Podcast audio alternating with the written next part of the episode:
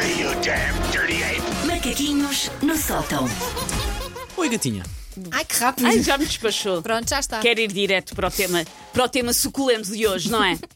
Sim. Portanto, eu hoje eh, terei que abandonar a emissão eh, a correr porque tenho a primeira reunião de pais deste ano letivo. A uma hora muito estranha, Am- deixa-me às, que se diga. às 9h45. Como é que é possível? Os pais não trabalham? Não, Os pais da, da escola dos meus filhos, não. Do meu filho, dos meus filhos. Portanto, arranjei mais. Queres contar alguma coisa aqui aos Arranjei mais. tios? Ora, como eu gosto de entrar logo a fazer amigos, eu tenho sempre pelo menos um pai que não me grama. Sempre. A sempre. sério? E como eu gosto logo de entrar a fazer amigos e como não faço ideia se alguns dos pais que eu vou encontrar daqui a pouco são ouvintes da M80, se não são, shame on you, eu resolvi categorizar. Nós já falámos disto aqui antes, mas eu fiz aqui um refresh. Porque isto é sempre importante ir com esta matéria dada para as reuniões de pais, que é os tipos de pais mais comuns nesta agregação periódica. Vamos aí. Porque eles vão todos lá estar. E precisamos estar cientes disto. O primeiro é o Virgem Maria.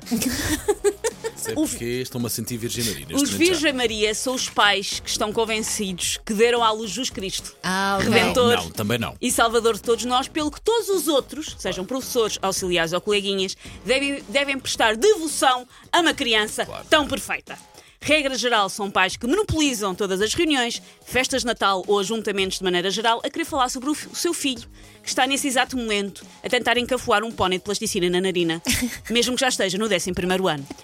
A professora está muitas vezes a falar de coisas importantes para todos, como os tipos de avaliações ou as regras da sala, e estes pais estão a interromper de dois em dois segundos com coisas que só a eles e às suas crianças lhe dizem respeito e não ao todo. Como, olha, desculpe, alguma das auxiliares sabe tocar a música da Carmina Burana num xilofone? É que o nosso Acácio faz cocó muito melhor só ouvir Carmina Burana num xilofone. E interrompem a reunião com estas coisas constantemente. Mas gostem de ir buscar Carmina Burana. Sim. Uh, lindíssimo. Ah, O segundo tipo é o hippie. O hippie são os pais contra tudo o que lhes cheira a escola mainstream. A comida tem que ser vegan, sem glúten e cozida em fornos de argila. E os miúdos não podem ser avaliados a não ser que seja numa escala de nuvem cintilante a nenúfar idílico. Tudo o resto traumatiza-os. Exato. Os brinquedos têm de ser feitos pelos próprios com galhos de nespreira. Nada de plástico. O outro tipo é o workaholic. O workaholic está na reunião de pais, mas está ao mesmo tempo a mandar um orçamento por mail e a despedir uma pessoa por Zoom. Gosta do seu filho, claro, mas antes de se esquecer do puto em casa ou esquecer do smartphone, há mais possibilidade de voltar atrás para ir buscar o smartphone. O outro tipo é o hooligan. O hooligan é aquele pai ou mãe que todos nós tememos que mais cedo ou mais tarde dê com a cozinha de madeira do IKEA da sala do pré na cabeça do professor que ousou criticar o seu filho. São os gunas da, da parentalidade. Arranja chatice com tudo e com todos e se calhar um dia vai pegar fogo ao plinto das aulas de ginástica. E o que é que me acontece sempre, pequena à parte? O que é que me acontece sempre? Eu vejo estes pais hooligans e penso, credo, espero não ter que privar muito com esta pessoa. Mas- João chega à casa e diz: Sabes quem é que é o meu novo melhor amigo? Claro. É o filho do hooligan. Claro. Sempre! Sempre! A competitiva.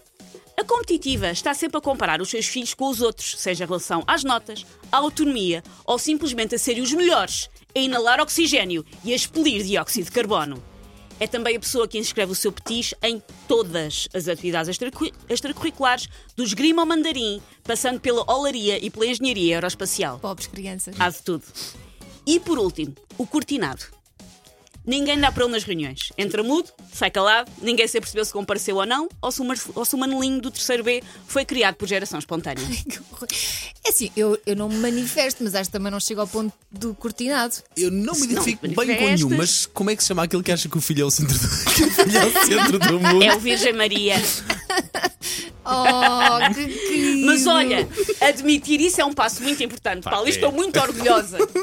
Eu sou um tipo que eu não pus aqui, que também deve ser extremamente irritante Então para os faz outros pais. assim, Eu peço diz desculpa. e eu ponho logo o jingle e não se fala é, mais do assunto. Eu sou a pessoa que diz piadolas durante a reunião de pais. Também ninguém quer isso. Eu sei que ninguém quer isso. Ai, o que eu quero. Stinking paws off me, you damn dirty ape! Macaquinhos no sótão. Estou aqui contigo, Elcita. Eu também acho que isso é capaz para desanuviar um bocadinho do ar de uma reunião Porque de pais, esse- não eu, é? eu detesto reuniões, vocês já Sim, sabem que sim, eu detesto sim, reuniões. sim, sim. Ah, e às vezes é preciso tipo uma galhofinha de vez em quando Para- só para para- acordar, ó, para arrebitar. Ou então para acalmar. Eu nunca fui em nenhuma, Não, vou sim. agora. Ou então para acalmar alguma Sabem, coisa que possa o, estar a o acontecer. Jorge está claro. nervoso com a reunião, não é por causa da reunião em si, é porque na última reunião de início de ano letivo que nós tivemos, obrigaram os pais a dançar uma coreografia. Manhãs da M80. Paulo Fernandes, Elsa Teixeira e Susana Romana.